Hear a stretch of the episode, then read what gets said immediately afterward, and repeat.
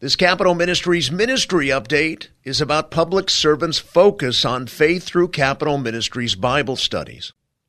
Joni Ernst is the U.S. Senator from Iowa. Recently, she shared this about Capitol Ministries. Quote, Getting together with my Senate colleagues for Bible study is a highlight of my week. It's a time where we can shut out all the partisan noise and focus on what matters most, our faith. Without the work of Capitol Ministries, this wouldn't be possible.